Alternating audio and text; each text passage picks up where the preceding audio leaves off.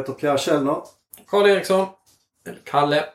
Och idag har vi äran att presentera vår första podcastgäst. Da-da-dam-dam-dam-dam. Och det är helt enkelt ingen mer och ingen mindre än Thomas Sjöberg. Eh, ni som inte vet vem Thomas Sjöberg är, men har säkert sett honom lyriskt berätta om surf i den klassiska filmen Entusiasterna. Thomas började surfa ganska tidigt och räknas väl som en av pionjärerna i Sverige. Precis, och han har ju många strängar på sin lyra. Eh, han har varit en väldigt duktig och är väldigt duktig fortfarande skateboardåkare i Värt. Värtramp. Värtramp, och han har väl också ett litet förflutet i snowboard. Ja, han, det kommer vi höra längre fram i intervjun, men det är ju en nästan medaljör vi intervjuar i tidig snowboard-historia. Och den här intervjun tycker jag blev väldigt bra ur många aspekter. Vi får egentligen en inblick lite grann i, som du säger, pionjärsurfet här i södra Sverige. Och framförallt för min egen del så känns det extra kul eh, att vi har just Thomas i introavsnittet. För Thomas var den första svenska surfaren jag träffade. Eh, så för min egen personliga del så var det faktiskt väldigt viktigt att Thomas ställde upp på den här intervjun som vårt första intervjuoffer. Eh, och han har väldigt mycket att berätta. Och man skulle lätt kunna göra ett par avsnitt till, för han är otroligt kunnig och nördar väldigt gärna ner sig i detaljer om material och fenor och brädor och... Precis, brädor, surfspots. Vi kommer att höra hur han har köpt mängder med kartor och hur många mil han har bränt i bil och kört i vika och letat efter vågor. Ja, eh, lite roligt är ju att vi gör intervjun i hans surfvan. Hans surfbuss man tillbringar ganska mycket tid i. Just det, så om ni tycker att det smackar lite i början är det för att han bjuder oss på fika. Om ni tycker att det prasslar lite i slutet så är det för att vi tar på oss jackor där det börjar bli lite kyligt framöver småtimmarna. Eh, en väldigt trevlig intervju. Väldigt mysigt. Och väldigt ödmjuk kille får vi säga. Eh, som sagt, väldigt kunnig på det han gör. En av hans närmare vänner beskrev honom lite grann som Ingmar, Ingmar Stenmark. Eh, Att han kanske inte skryter så mycket men, men, eh, men eh, väldigt låter egentligen eh, i det här fallet då surfet tala för sig istället. Eh, men när man kommer honom in på djupet så förstår man att eh, egentligen ingenting händer av en slump, utan han har verkligen tänkt på detta. Ja, det är genomtänkt. Så håll till godo och eh, lyssna och njut de närmsta åttio nittio minuterna. Eller var det till och med hundratjugo? Nej, jag vet inte vad vi slutade. Jag tror det var en och en halv timme. Blev det en, en och en halv timme. Jag tror vi klippte ja, lite där. Men ja, det hade nog lätt kunnat bli mer. Ja. Eh, som sagt, det var hans ett, eh, minst ett avsnitt till. Eh, så håll till godo. Här kommer Thomas Sjöberg. Mm. Ska vi börja mm. liksom köra igång lite mjukt med om du presenterar dig, hur gammal du är och vad du Oj. heter. Oj, Thomas Sjöberg. femtioett år mm. i april. Ja, det var ju nu ju. Ja. Mm. Det är precis vart. Shit, vad det går snabbt. Grattis i efterskott. Ja, tack. mm. Vad vill du säga mer? Född och uppvuxen? Född i Jönköping. Jag bodde där att jag var tjugofem. Flyttade ner till Lund. Jag har varit här nere sedan dess. Längre kom jag inte. Nej. Det brukar vara så att man kommer dit. Precis. Mm. Eh, familj? Eh, fru och eh, en son på åtta. Och så har jag två stycken eh, plastdöttrar. Eller vad säger man? Ja. Jag har inget bra mm. namn för det. Som ja, bonus de, eller plast? Bonus, eller? Nej, det låter snyggare med bonus. Vi säger bonusdöttrar ja. som är utflugna. De är, de är över tjugo nu och har sina egna liv. Tjänar sina egna pengar. Mm. Jobbsysselsättning? Byggnadsingenjör. Mm. Mm. Sitter och... Ja, just nu känns det som jag har suttit i kanske i fem år och bara ritat kontorshus åt Skanska. Mm. Mm-hmm. Ja. Ja, ja. Ja, så kan det vara ibland. Ja. Första gången på en surfingbräda? Eh, nittonhundraåttio. Mm. nittonhundraåttio. Mm. nittonhundraåttio, det är ett tag sedan. Mm. Det är ett tag sedan, vi kommer komma lite in på det senare om intervjun här. Ja. Uh, nu har vi boxat in där lite, uh-huh. mm. Thomas. Uh, och nu har vi en, uh, för att värma upp lite grann, har vi en, ett intro här som vi kallar Duke or Cook. Okej, okay. Snabbfråga. Ja. Bra eller dåligt. Bra eller anus, som Filip och Fredrik kanske skulle kalla det. Okej. Okay. uh, så lite snabba frågor här. Vad du tycker om foil surfing? Eh, hade ni frågat mig för tio år sedan så hade jag satt anus. Frågar ni mig nu så säger jag jag är jävligt sugen. Okej. Okay. Så duk på den då. Ja. Bod- bodyboarding? Nej. Cook? Cook. Mm. Jag ska köra rätt term här nu. Jag hade upp snygga surftermer. Kissa i dräkten? Duk. Givetvis. Tänker nästan det. Den som säger något annat ljuger. Exakt. Sen har vi en annan äh, liten äh, slamkrypa här. Rashguard innanför våtdräkten. Eh, inte längre. Nej. Jag hade det innan. Alltid mm. innan, men inte längre. Nej, varför då? Varför då? Ja, jag vet inte. Tanken var väl att slippa rashes ja. just vid... Äh, vid här uppe vid halsen ja, va? Ja. Och vid armhålorna kan jag tänka mig. Mm. Ja, men jag använde det mycket ja. innan. Alltid liksom. Det var precis bara en grej man skulle ha. Så. Ja, just ja. det. Så det blev lite kuk på den ja. då. eh, tips om surfställen till folk man inte känner. Måste jag svara på det? Kuk. mm. Små vågor. Ja. Har man bara rätt bräda. Mm. Mm. Och det är duk på den då. Yes. Och sen wave pools. Och då tänker om, det, vi, om det är Kelly så är det duk. Är det duk. Den har ju ingen riktigt... Äh, Snor, s- äh, vad heter den? Snowdonia. Det är just det. Så wave garden, ja. Mm. Mm, Snowdonia. Det är jag sugen på. Mm. Särskilt som äh, familjefar när man har ett begränsad tid att surfa. Mm. Efter läst Marcus Bomans trippbit ja, så såg man åttio vågor på en helg bara så bara... Tisch. Jag är med på det. Ringer någon och säger att vi ska åka så åker jag direkt. Om jag får för frun förstås. Alltså åttio vågor på... Ja, det var något sånt. Jag kommer inte ihåg exakt. Men det var liksom sådär som man... Mm. För det, det var även ett visst antal i timmen man kan få, va? Mm. Men man, ja, man kan ja, komma jag ihåg. Jag kanske kommer ihåg fel, men det var, det var femtio då. Det var något sånt där. Men sen ja, det är det väl, väl men typ åtminstone två som kan surfa i pocketen mm. samtidigt. Ja. Och sen ett gäng som kan köra whitewater. Och, mm. så att, uh, de brukar han ja. rekommendera väl var så här tre pers eller något ja, sånt där. Så ja. rullar och så utnyttjar man det bara. Ja, det kanske hade varit någonting jag har i, hemma i trädgården.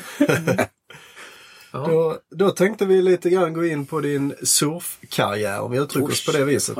Um, och, och lite grann i kronologisk ordning. Mm. Um, och nu har vi tagit reda på lite grann om dig som vi i och för sig visste lite tidigare också. Mm. Men du är ju, som du själv sa, uppväxt i Jönköping. Mm. Men innan vi går in på surfet så skulle jag lite grann vilja höra med dig. Jag vet ju att du fortfarande är, men framförallt var då, en av landets bästa skatare i ramp. Jag vill syna och säga. När jag var junior så vann jag några tävlingar. Men sen när jag blev senior lite större så tyckte jag jag var för nervös för att tävla helt enkelt. Det var inte min grej. Så jag, jag fortsatte åka skateboard men jag tävlade inte. Mm. Men du åker fortfarande ramp? Ja, jag, jag åker de här skateparkserna som har dykt upp nu så måste man ju skata i det. När jag började åka skateboard så såg man ju bara de här parkerna i, i skateboardtidningen. Man drömde sig dit. Man sa till mor och far, kan inte åka till Kalifornien? Måste ju åka de här skateparkserna. Men det gick ju inte, fanns ju inga pengar till det. Sen rev de dem. Eh, parkerna de försvann. Det var något sådant stort försäkringsbekymmer. Så alla parkerna bara försvann där någon gång på tidigt åttiotal. Eh, men sen har det ju aldrig liksom riktigt kommit tillbaka. Man har åkt i sin ramp här fram och tillbaka så här. Mm.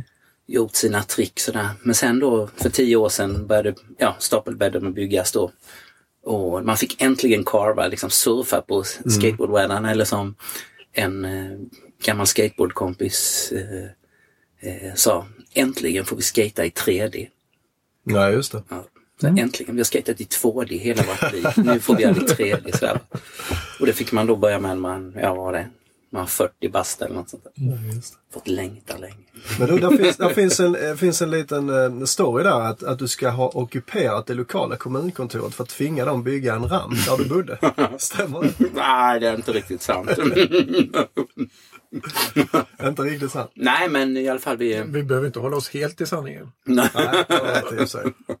Nej, det finns många historier om det. Men eh, i alla fall så... Eh, i den lilla hålan där vi, jag bodde i, Kaxholmen av alla ställen, mellan Husqvarna och Gränna. Eh, fanns det ingen ramp, så vi bildade en skateboardförening. Vad hette den? Kaxholmen Skate Team. Och hade möten och sånt. För vi fick ju reda på det rätt snart, för att man ska få bidrag från kommunen, då måste man ha en förening. Så då kom vi på, då måste vi bilda en förening. Och sen måste man ha då som lite träningar, alltså aktivitet, så man kan få aktivitetsstöd. Studiecirkel. Ja, precis. Så, ja, började lite så där. Men du, jag hörde någonting om att eh, du ville döpa den här föreningen till eh, Kaxholmens ungdomsklubb. Och den som inser vad förkortningen blir då. Eh. Nej, men det är väl, det är också en skröna, det fanns. Det var något som vi skojade om där i Kaxholmen, att... Eh, det fanns ju ingen ungdomsgård eller fritidsgård heter det faktiskt. Mm. Men vi ville ju ha en, och då skulle den ju heta Kaxholmens ungdomsklubb. Det var ju jättekul, tyckte man som högstadieelev. Så det, det känns som en, en liten rebell här då, äh, inne i ja, Thomas. Lite, lite så. Mm. Ja, liten försiktig rebell. Mm. Mm. Men för att egentligen spinna vidare på det här innan vi börjar med surfet. Mm. Så har du ju, vet jag också, där man ser rätt mycket, jag har sett bilder på dig när du mm. åker snowboard. Mm. Du har även tävlat i snowboard. Mm, faktiskt för länge sedan, när det började också.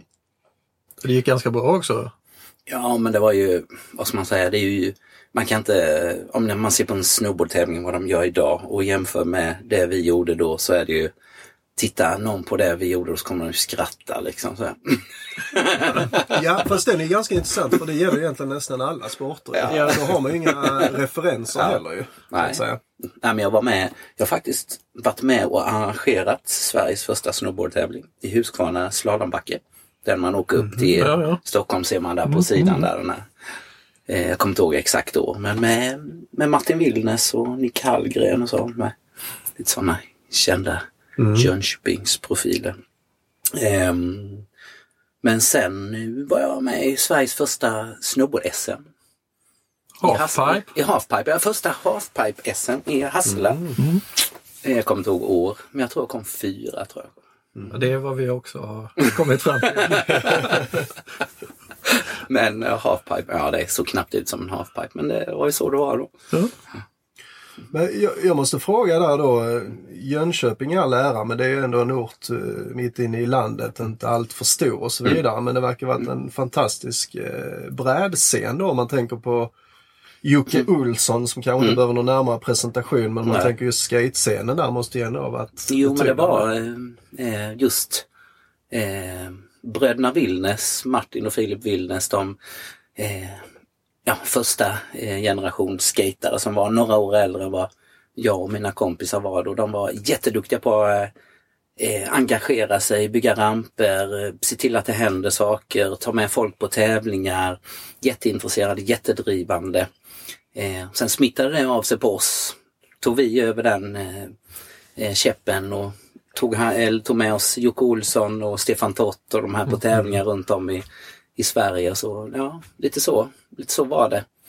Mm. Sen låg Jönköping mitt emellan liksom här, tävling i Växjö, tävling i Göteborg, mm. tävling i Stockholm, mm. lite sådär, så det var lite mm, så centrum där. Men ja, ja men det finns mycket mycket där i, i i brädväg eller fanns. Nu vet jag, nu är jag väldigt dåligt informerad vad som händer. Men, men bröderna Vilnes är ja. egentligen rätt centrala då om man går, börjar gå in på surfet. Jo, eh, jo helt kan man väl säga då. Mm. Så, ja, särskilt Filip och Filip Vilnes är den äldre bron som finns på Gotland nu. Han, eh, han eh, hade i släktingar på Jersey i Engelska kanalen, så var han där en sommar och hälsade på dem, lärde sig surfa lite sånt där, så tog han med sig en bräda hem. För det var lite coolt att ha på väggen, och alla vi var ju där och tittade på den här brädan hur många gånger som helst, tyckte det var hur jävla cool som helst. Eh, sen var det någon dag då när vi hängde på, vi hängde ju på Vätternstranden och åkte skimboard och sånt där, och hade våra quicksilvershorts som någon hade tagit med sig hem från mm. Kalifornien och sånt där. Så, så blåste det ost-nordostlig vind precis i Vätterns riktning. Och då blev det ju lite vågor. Så mm. Filip, fan också, jag... Jag går upp och hämtar brädan, måste ju prova. Så vi kan upp och hämta brädan, och han fångade några vågor, och efter det var ju alla helt sålda. Det var ju, fan, det går ju surfa i Jönköping. Mm. Det var sådär, man hade gåshud i fyra veckor efter det. Vad pratar du för år då ungefär? Eh, eh, ja, vad kan det vara? Eh, de killarna och Filip och dem, de hade ju tillgång till bil och de hade utrustning och sånt. Jag var yngre, hade liksom inte utrustning. Men de började ju göra det här då, kanske... Jag vet att jag tog min första åg efter en skateboardtävling nittonhundraåttio. De mm. kanske var sjuttionio, något sånt där. Mm. Var det också på Vättern? Då? Det var på Vättern, ja. Mm. ja. Första ågen. Yes. Ja, så men det kanske... Ja, nej. Jag vet, första gången efter Saint Cloud Open som jag vann nittonhundraåttio, så mm. var det nordlig vind. Jag åkte ner till Vätterstranden och fick låna en bräda. Ja, jag tror det var faktiskt en windsurfingbräda, så bara som man mm. ja, lyckades paddla och krabbla sig upp och stod och åkte på en våg, och så kände man, shit, fantastiskt. Mm. Mm. Det blev rätt bra fetch där, kan jag tänka mig, just ja. på Vättern. Mm. Det, och den är väldigt djup också, så det blir bra vågrörelse. Så, men problemet är ju hur ofta om året blåser det ost-nordostlig vind. Nej, okej. Så. Nej, så... Mm, nej, men där, det satte fart. Så det var, det var många där som anammade surfkulturen, och vi... Det var till och med så tobaksaffärerna som sålde amerikanska internationell press, började hem Surfer Magazine så, där, så man kunde köpa lite, några lösnummer Surfer Magazine. Så. Men det var just så att säga vågsurfing, för att ja. windsurfing minns jag själv under den perioden var ju extremt stor. Det kom ju ja. väldigt, väldigt stort. Ja. Till och med hela mackar ja. sålde ju windsurfingbrädor ja. liksom. Ja, nej men det var ju... Varje sommarstuga fanns det i stort sett. Ja, nej, men det var aldrig min grej. Jag testade, men jag tyckte det var för mycket prylar. Och det var inte, det kändes inte som surfing. Liksom, det var, det var lite statiskt. Man hade ju ändå, man svängde ju på en skateboard och liksom härmade de här surfmovesen man såg liksom i tidningarna. Det fanns mm. ju inga videos då, så man mm. visste ju inte hur det mm. gick till, utan man bara fantiserade. Men windsurfing, nej, hålla sig någonting liksom för att, liksom, nej. Det är fusk. Står där, hålla ett handtag, hålla balansen. Nej, då, nej, shit. Nej, det var inget för mig. Mm. eh, men ja, sen hade de en, det var faktiskt en, en windsurfingbutik, New Look Surf and Ski. De tog hem ett par surfingbrädor. Och eh, någon kille köpte en bräda där som var lite äldre. Då. Peter Lundmark. Va? Så mm. köpte jag den av honom sen. Vad var det för bräda? Det var faktiskt, det, det är nästan som man skäms för att säga det, men det var, den är ändå lite cool. Det var en, en foam i en softboard, men det var en Maury Doyle. Lite, Mor- m- Mike Doyle. Just det, han, bodyboards. Ja, precis, som ja. sen spann vidare till bodyboards. Men då han, han gjorde softboard så. Eh, och, eh, men det var ju det som fanns att tillgå. Mm. Och jag tyckte den var skitcool. En riktig surfingbräda. Mm. Köpt i Jönköping. Köpt i Jönköping av ja. Peter Lundberg. Ja. Och var gick, blev den av sedan? Jag hade den faktiskt ganska länge sen. Ja, när kan det ha varit? Jag, eh, nog lite kul kanske. Eh, Hans Holmberg, jag vet inte om ni vet ja. om det. Ja. Han fick den av mig någon gång så han bara kunde ha till sina barn. Sådär. Det var innan jag hade fått. Mm. Ja. Ja. Så den eh, hängde med. Den hängde med. Hur lång var den? Ingen aning, men den var ju lite, lite, lite längre så här, kanske sex fem. Ja, mm. Sådär. Så, men sen skulle man ju... Sen köpte jag någon av Martin Vilnes, någon bättre bräda, sen en Thrust och sådär. Som också finns många bra historier om. Sådär. Så då fick man en riktig bräda till slut. Yes. Och vad var det då? Vad var det? En, en brasiliansk bräda, en squalo. Jag vet inte hur det uttalas ordentligt på portugisikan. Sen shapen var någon sån här Heinrich R från Schulenburg, någon sån här tysk som har flyttat till, till Brasilien eller vad, ja, ja, men den, då hade man en riktig surfingbräda som, ja, kände man sig cool på riktigt. Men då är vi fortfarande inom den här perioden att ni surfar på Vättern så att säga. Yes. Vi börjar eh, sådär, surfa på Vättern. Börjar eh, sen när eh, man får körkort och sånt där, så slipper ta brädan på bussen, så börjar man åka ner sådär till Apelviken och mm. se om man kan surfa där nere sådär. Eh, så då, jag och min kompis Jens Larsson brukade dra ner där och inte så ofta, men ändå liksom då och då.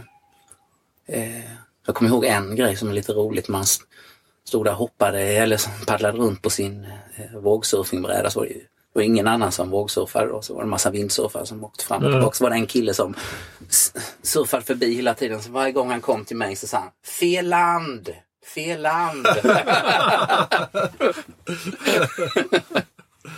Ja. Va, va, vilket år är detta nu då ungefär? Ja, vad ska vi säga? Jag vet en... Ja, ja, vad ska vi gissa där? åttiofyra, fem mm. något sånt där. Mm. Och där började du teama upp också med Ulf Kristiansson, din gymnasiekompis. Ja, precis. Ja. Han var med där i den svängen också. Och han hade någon story där att ni, han vindsurfade ju ja, då. Ja. Ehm, och han hade ju våtdräkt så ni kunde köra när det var lite kallare. Ja, ja. Men ni hade ingen, ni hade inga... våtdräktshuvor och eh, inga våtdräktshandskar heller. Stämmer det?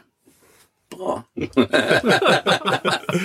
Så då fick man ju gå till, ja, ja, jag vet inte var vi gick, men diskhandskar funkar ju bra. Och sen finns det ju såna här eh, badmössor för damer. Med såna här luftkuddar i liksom. Ja, så, ja, så som man, blommig variant. Ja, precis, ja. Som håller värmen lite sådär. Så man ändå kunde... Surfa i Vättern. Vättern är ju känd för att vara jävligt kall också. Ja, så det är ju... Men delar ni våtdräkt då? Eller det var sen... Vi hade, eller... faktiskt, han hade ju en våtdräkt där som eh, jag tror jag han hade köpt någon sån här semesjutel också. Jag, jag kommer inte ihåg. Jag hade också en sån, en sån semesjut från när jag gjorde i Malmö. En sån här mm. windsurfingdräkt som jag köpt på Ragges windsurfing ute i Kaxholmen.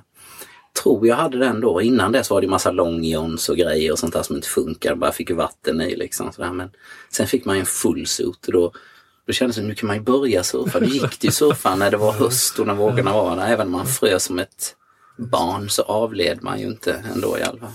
Du, du nämnde Ragges. Mm. Du bara fick en bild framför mig om den här gamla ja. tidningen Surfsport. Hade inte han en sån hälsning va? Jo, ja, just så, det. Så. Med handen. Ja, så ja. Äh, den var som hans, det var hans logotyp. Ja, exakt. Ja. Nu, var, nu böjs det väldigt mycket på armarna. Precis. Och var det så att man fick, fick någon rabatt när ja, du körde ja. den hälsningen? Jo, precis. Ja. Det är helt rätt. Kul att du... Ja, att du kommer med gamla ja. tidningarna. Ja, ja. Raggan hade ju en sån här... Han skulle hålla på med allt. Han hade en sån här liten, vad heter det? Typ som en hangglider med motor på. Så han var ute och flög hela tiden. Så här. Okay. Och så stöttade han överallt. Han var helt vild. Vindsurfade i sån här träskor. Så där, för han orkade inte byta om. Och så. Det låter som en skön kille. Ja. Men vad, vad, vad hände sen då? När det, efter Apelviken här runt åttiofyra? Ja, hur det mer tog fart. Och det var ju...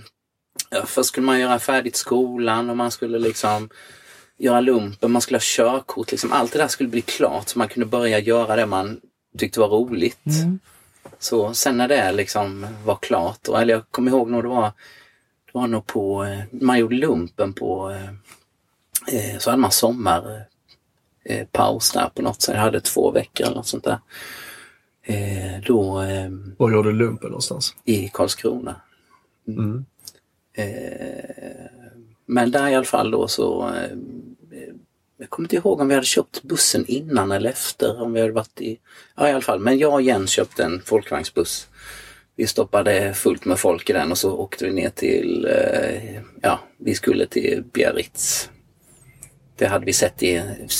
Eh, tyska windsurfing-tidningen Surfen, så hade jag sett en bild på en gubbe i bananahammocks som stod på en riktig surfingbräda och så stod det liksom på tyska att han surfade i Biarritz. Mm, så då var det så här, dit ska vi liksom. Men det var eh, folkabuss redan direkt liksom. Yes, yeah. Ja, men det skulle man ha, så det köpte vi. Så det, det var första resan? Ja, då kom vi ner. Ja, då. Ja. Nej, det var fel. Fan. Jag var ju på Sylt med Jens.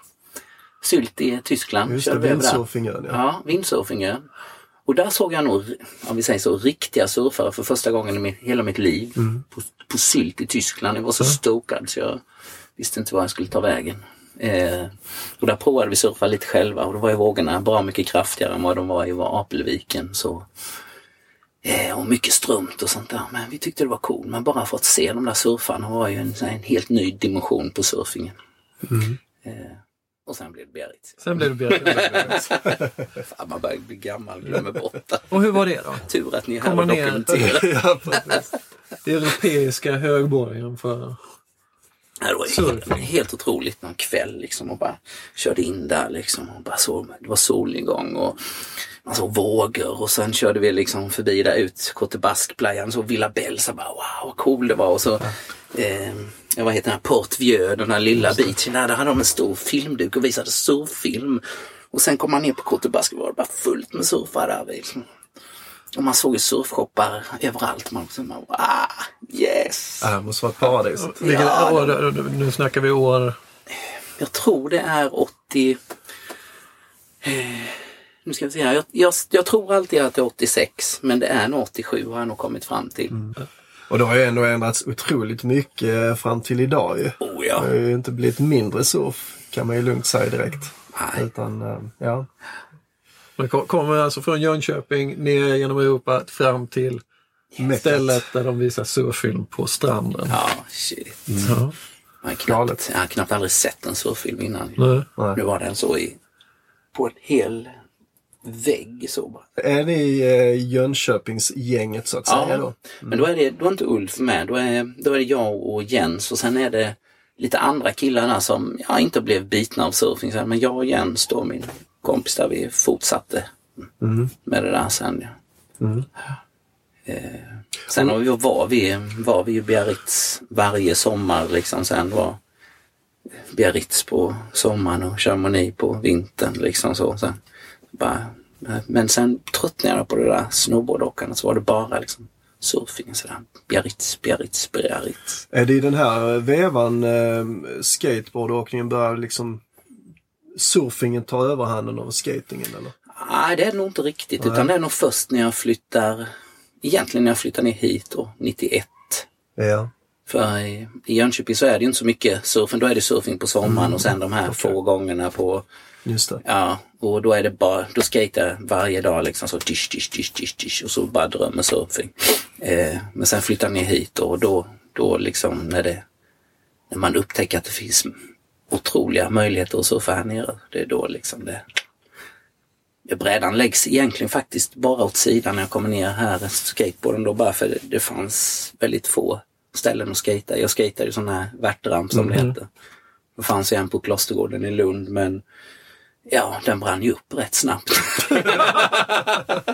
Var det den som skatade så snabbt? Så ja, men det var, det var roligt för då, det var, min kompis Jens, han kom ner till mig och skulle åka till Biarritz på sommaren och så stannade tankar där, vad heter det, D J-burgare heter det. Ja, just det. Ja, ja där vid. Sen, sen när jag tankade så går jag in, kollar rampen är där borta, springer och kollar liksom. Så kommer han tillbaka, och då, vilken ramp, till bara en halv, den andra halvan är ju upprunnen.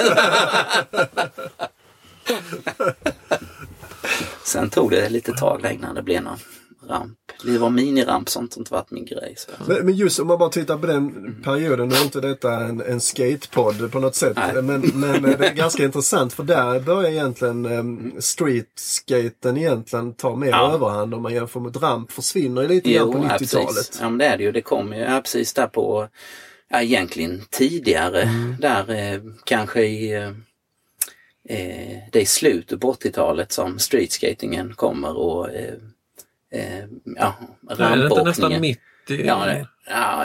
För jag tror jag började skata ja. runt åttiosex ja. där ja. någonstans. Ja. Och då var det ju bara street. Ja, mm. Precis, nu är jag ju färgad. Jag körde ju mm. värtramp och såg till att det fanns en värtramp där jag bodde i Jönköping, byggde den och mm. sådär. Så. Jag, vill, jag vill bara säga att jag har ja. aldrig kunnat skata bra. Jag bara hade en skatebräda. Om någon som känner mig skulle lyssna på det här och få, så kan jag inte hållas ansvarig för någonting. Ja, det är det man ska göra också. Man ja. får inte ljuga för mycket. Jo, det är bara en bra story. Så. Ja. Mm. I så fall var det jävligt bra. Men du flyttar ner till Skåne då, nittioett. Mm. Men, mm. men det är inte surfet som gör att du flyttar hit då, eller? Nej, egentligen inte. Utan det är ju då min flickvän som började läsa på Lunds universitet. Och sen hade jag faktiskt då... Jag var ute och reste då i Australien. Där var jag ute innan, jag vet inte hur länge då. Fem, sex månader, något sånt där.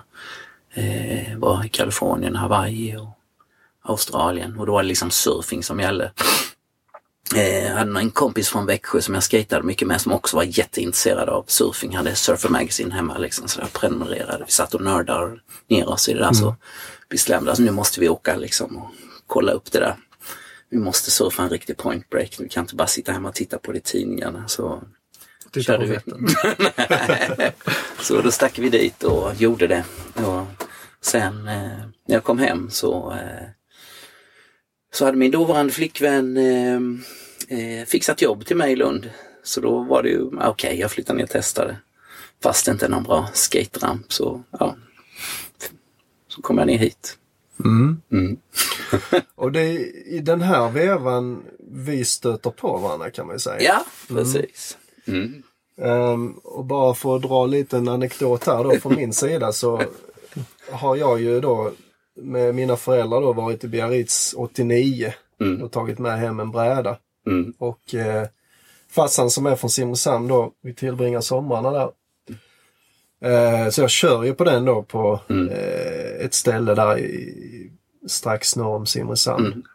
Um, du vill inte fortfarande nämna namn? Jo, jag kan säga att det är vår hand faktiskt. Kan jag göra. För så jäkla... Så jäkla perfekt var det inte. Men, men för mig var det paradis. Du, du, du kände att det kommer inte bli överklart? Nej, jag, jag, det får gärna bli det faktiskt. Men, men någon gång då... Eh, jag kör ju det här stället i tron om att jag är den enda som överhuvudtaget surfar ja. i, inom den här närregionen så att säga. Mm. Jag har ju sett eh, Torö givetvis. Jag förstår mm. att det finns på västkusten och så vidare. Mm. Men en dag när jag kommer ner där, jag tror... Jag hade inte körkort på den tiden. Jag, jag tror det är min farsa som... Nej, det fick skjuts lite. Ja, för mig det var det. Eh, och då ser jag en person ligga i vattnet och guppa på vågorna. Mm. Och det är nästan som jag hade sett Jesus. Du vet, alla, alla har pratat om honom men ingen har sett honom. Det var liksom en uppenbarelse. Jag, jag tror inte det var sant. Okay, det var och så, så pratade jag då med din dåvarande flickvän som sitter ja. på stranden. Ja. Hon redogör lite kort för vem du är, att du har skatat och varit i Kalifornien mm. och surfat och sådär. Shit, tänker jag. Du fick inte mindre komplex. Nej, det fick jag inte. Jag paddlar ut till dig och du, du... Jag minns att du säger där, Thomas, att efter den sessionen att det var nu den bästa vågen du hade fått i Sverige. Ja, just ja det då, kan i alla fall. Mycket bra. Ja. Och när jag ser dig och du surfade en shortboard också, då, mm. då, då fick jag bekräftat gud, det går alltså att surfa i Sverige. Alltså, det var helt otroligt. Var det bland de första sessionerna du körde där också, eller? Uh, nej, det var det ju inte. Då hade nej. jag ju kört där själv uh, no. ja. sedan åttionio. Ja, men okay, men jag hade pass. ju så att ja. bara blivit skjutsad ner ja. dit. Uh, ja. Jag hade ju hyfsad koll på när det funkar och ja. sådär. Men jag visste ja. ju bara det stället. Men ja. då fick jag bekräftat att det gick. Och sen skulle jag ju fortsätta köra det här stället ett ja. bra tag. Jag vet ja. att du vid den tidpunkten sa att det fanns något annat ställe mm. norr om. Ja. Och det lustiga här, då måste jag ju dra en parallell för när du träffade Jonas Lilja ja. och Claes Elmberg. För ja. att det var ju egentligen ni tre som jag träffade först egentligen. Ja. Ehm, och jag pratade med honom häromdagen just om hur ni träffades. Och han ja. hade ungefär samma uppenbarelse som jag. Skillnaden var då att han såg dig lastandes en långbord, tror jag det var, inte så långt från då, mm. där han bodde i Lund, dåvarande mm. Polenskolan. Mm. Och så kom han fram och frågade dig: "Vad ska du med den brädan?" Och du ja. svarar: "Jag ska till Österlen." Ja. Och så berättar du om något sån här eh, point break norr om Simresand. Precis. Ja. Men du säger inte var det är. Nej. Fy fan, vilken egoist. Så storyn säger då att Jonas... Det, det får, alltså, vi, vi snackar om en tid där det inte finns några andra. Så jag bara, jävligt lycklig att hitta en kompis, men säger gärna inte vart man ska. Det är härligt. Exakt. Så, så Jonas och, och Claes sticker över dit och eh, surfar det de tror är den så kallade hövdinghögern då. Mm. Men det visar sig att när ni träffas senare så mm. nej, det är det inte alls. Nej. Så de har helt enkelt hittat ett annat spot. Yes. Vilket är ju så ganska fantastiskt. Mm. Att genom att inte exakt veta vad det är så hittar man, man ett annat, annat ställe. Mm. Ja. Mm. Och bara för att dra en parallell till um, så tror jag han träffade dig också vid något annat tillfälle när du lastade brädor på en mack i Lund och då var du på mm. väg ner till Frankrike för att surfa. Mm, nej, kanske. Ja, va? Var det klart? Ja, och där, det sjuka är att mm. där så ser du mina föräldrars bil med en bräda på taket i Arkasjon, kan det nog vara. Ja. Mm. Ja. Och ni väntar, du väntar där någon ja. timme, men ja. vi kommer inte tillbaka för dig och handla någonting. Ja, och så berättar ja. du det. Ja. Uh, ja, så att världen är liten. Ja, kul. Och sen börjar ju egentligen, där börjar ju egentligen en intressant resa för, för, mm. för din del då, mm. tillsammans med det här gänget då egentligen, mm. mest bestående egentligen av Claes och mm. Jonas, va? Precis. Och ni ja. åker runt och rekar och mm. hittar i stort sett de, de flesta. flesta ställena som ja. surfas i Skåne idag. Jo, ja, de ställena som vi ja, började surfa då, det var ju de liksom som var... Ja, var ju lätt tillgängliga, det är lätt att åka runt med bilen och titta och eh, sen började man ju lära sig lite hur det fungerar med vind och vågor och lyssna på sjöväderprognosen fem och femtiofem och började få ihop det där lite och sådär. Och ja, för hur, hur mycket prognoser hade ni att gå på då? Nu finns det ju appar till höger och vänster och fram och tillbaka. Ja, då, då var det ju... Det var sjöväderprognosen. Det var sjöväderprognos. Missade man den fem och femtiofem så var det kört. För då var det ju inte förrän ett sen nästa gång. Ja, just det. Sen tio tio eller sånt efter kvällsgudstjänsten. Ja, text-tv. Text-tv, jag vet inte om det... F- Funkar det inte? Nej, jag vet inte om det var uppe just då. Det kom ju senare mm. sen. Men det som sen när internet kom så då fanns ju liksom inga prog- textprognoser. Man la ut text-tv på internet. Mm. Och sen var det faktiskt det som var en stor grej. Det var när de la ut eh, sjöväderprognosen som real audio. Så man kunde lyssna på den efteråt sen. Ja, just det. Så hade man missat fem och femtiofem så kunde man lyssna på den sen på internet. Man drog igång modemet sådär så kunde man lyssna på den. Mm. Det var lite coolt. Men eh, innan dess var det ju, det fanns inga grafiska kartor och sådär, så man, utan man fick ju, ja, det var ju av erfarenhet, vi åkte ju jävligt mycket, så fort det blåste så åkte man ju dit och sen så här, ja, idag blåste det lika mycket som förra gången men ändå inga vågor idag, men fan, vad beror det på? Mm. Så man började liksom att mm. fundera på det, vad kan det här bero på? Så mm. ja, byggdes en erfarenhet av det och eh, lärde sig liksom när de sa så på sjöväderprognosen att eh, sydöstra Östersjön, eh, sydost eh, tio till tolv. Sen kanske de sa eh, södra Östersjön bara, ja, tre till fem. Mm. Men det, det är ju inte där det blåser, där man ska surfa. Mm, där kan ju, där behöver det inte blåsa någonting. Just det. Utan det ska ju blåsa bra bitar ifrån. Men det, det är lite kul när, när nybörjare är sånt idag. De, ah, nu blåser det i Kåseberg. Jag har tittat på prognosen. Ja, det. det blåser femton i Kåseberg. Rakt på, det är skitbra. Vi åker dit. Just det. men det, ja, men ja, man lär sig. Alla lär sig av sina misstag. Det har jag också gjort. Jag åkte också dit när det... Eh, ja. jag åkte ju, vi, vi har nog alla kämpat i den här... Definitivt. Kaoset. Definitivt. Men, men du har ju en poäng i det, absolut. Jag menar, det är många av de bästa, eller bra dagarna ska jag säga. Mm. Speciellt på östkusten där har det varit när, när vinden har lagt sig och, mm. och, och ofta folk inte förstår att det finns lågor. Vilket inte gör. Det gör ju inte det. Nej. Men, men då är ni ju, jag minns, i den vevan där så är ni ju ett gäng. Eh, mm. Din dyker också upp där ja. eh, mm. i, i er kvartett, mm. eller man ska kalla det. Och eh, nittiofyra så spelas ju den här eh, fortfarande, måste jag säga, eh, kanske till och med den bästa svenska surfdokumentären som har gjorts, Entusiasterna. Ja. Ja, men det är helt den klart. Den, den är sevärd varje... Jag försökte t- hitta den på nätet. Men jag hittade inte den. Jo då, den finns på YouTube. Ja. Ja, den jag ska nämna bara att det är Rickard Kjellberg och Jonas Lindström som ligger bakom den här. Ja, precis. Det var ju... De här killarna från Växjö som jag surfade med, de var ju faktiskt de som de surfade med innan jag började åka med Claes och, ja, okay. och Jonas. Så kom de här då, det här Växjögänget ner och eh, körde runt med dem och letade vågor. Så vi surfade ju liksom mm. fik då innan jag började åka med Claes och Jonas då. Eh, men där var det en väldigt driftig kille, Rickard Kjellberg då, som någon gång sa så här, ska jag göra en surffilm och då vet vad man tänker. Ja, ja precis. Mm. Ja. Men han hade ju kompisar jobbar. Ja, en kompis som mm. jobbar på T V fyra sådär, som hade rätt utrustning och sånt. Så de, mm. de lånade ju den utrustningen, tog med sig den ner och filmade då, och sen klippte på nätterna och sånt där när det, när det var ledigt. Så, så fick jag upp den här filmen. Den, så är det någon som inte har sett den, så Entusiasterna. Entusiasterna. En surfdrama-dokumentär ja. Tror jag den heter till honom. Mm, nej, men det... Sök på Tullet. YouTube. Rickard Kjellberg. Just det. Riktigt bra. Mm. Ja. Men, men det känns ju lite grann det här med att upptäcka spots, reka, mm. kolla på sjökort, analysera prognoser. Mm.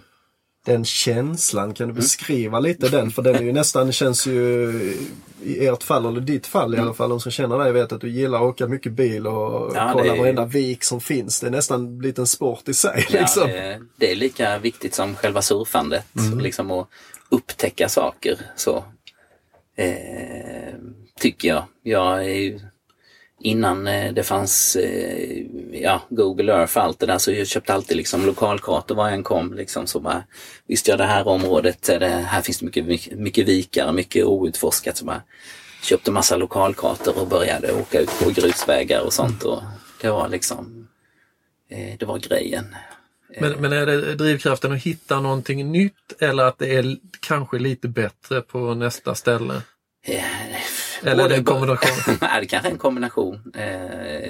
Jag är nöjd, men jag aldrig... Jag är väl kanske lite sådär... Jag har ju den där bilden på den där perfekta vågen utan vind. Det är ju det jag vill ha. Och inte mycket folk. Det är den som finns där på hjärnan. Man vill ha den. Och gärna i soluppgång eller solnedgång så liksom solen skiner genom vågen. Det är ju det man vill ha. Det är det som... Ah, Mm. För, för det, det, jag, det jag kan känna ibland ja. När man har hållit på sådär, det är att man hamnar i en sån här surfkoma så att man, till slut har man kört så mycket bil så att mm. då har solen gått ner. Ja. Utan att man är så här, ah, men fan, måste kolla här borta också.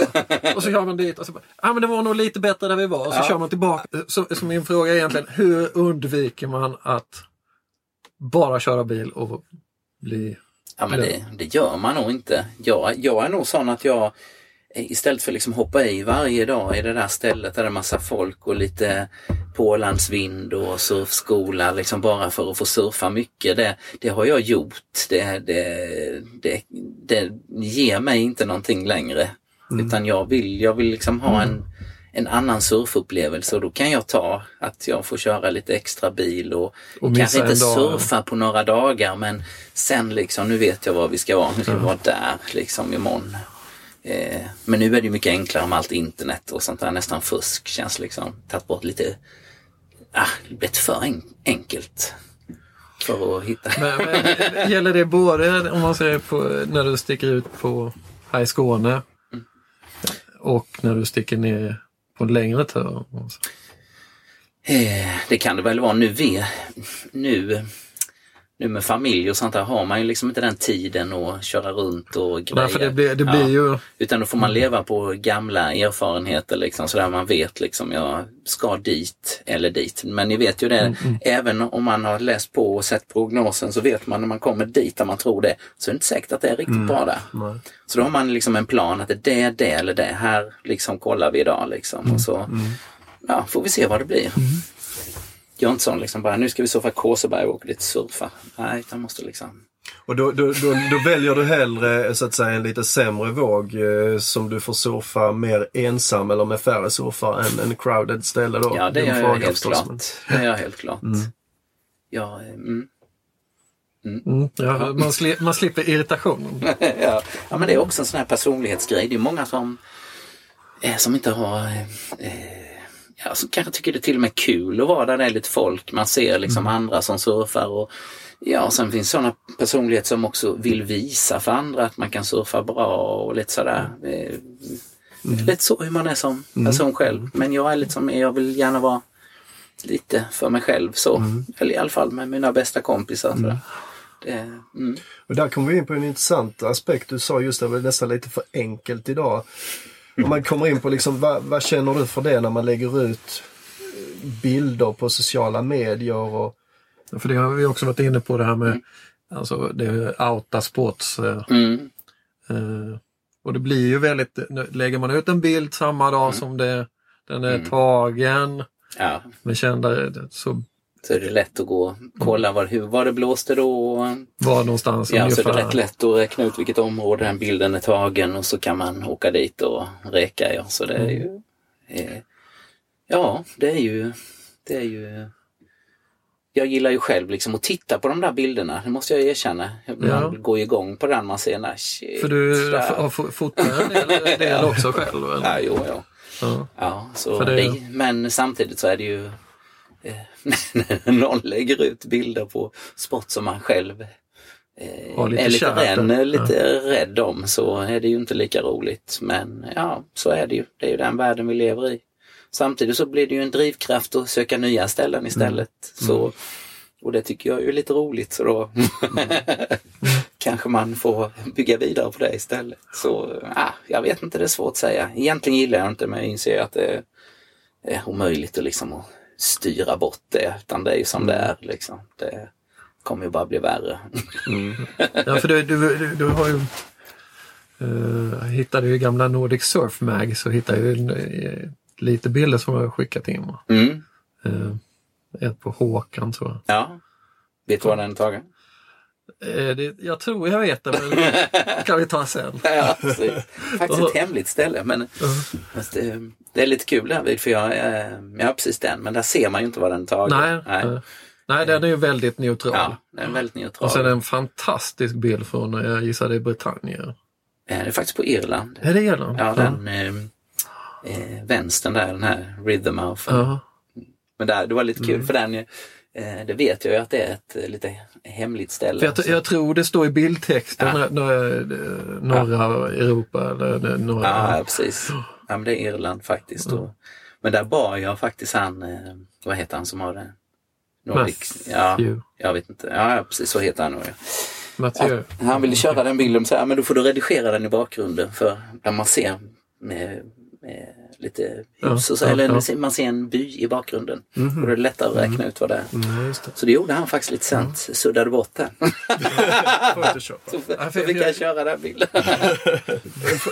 är, är det någon skillnad på nu mot hur det var på nittiotalet, tycker du?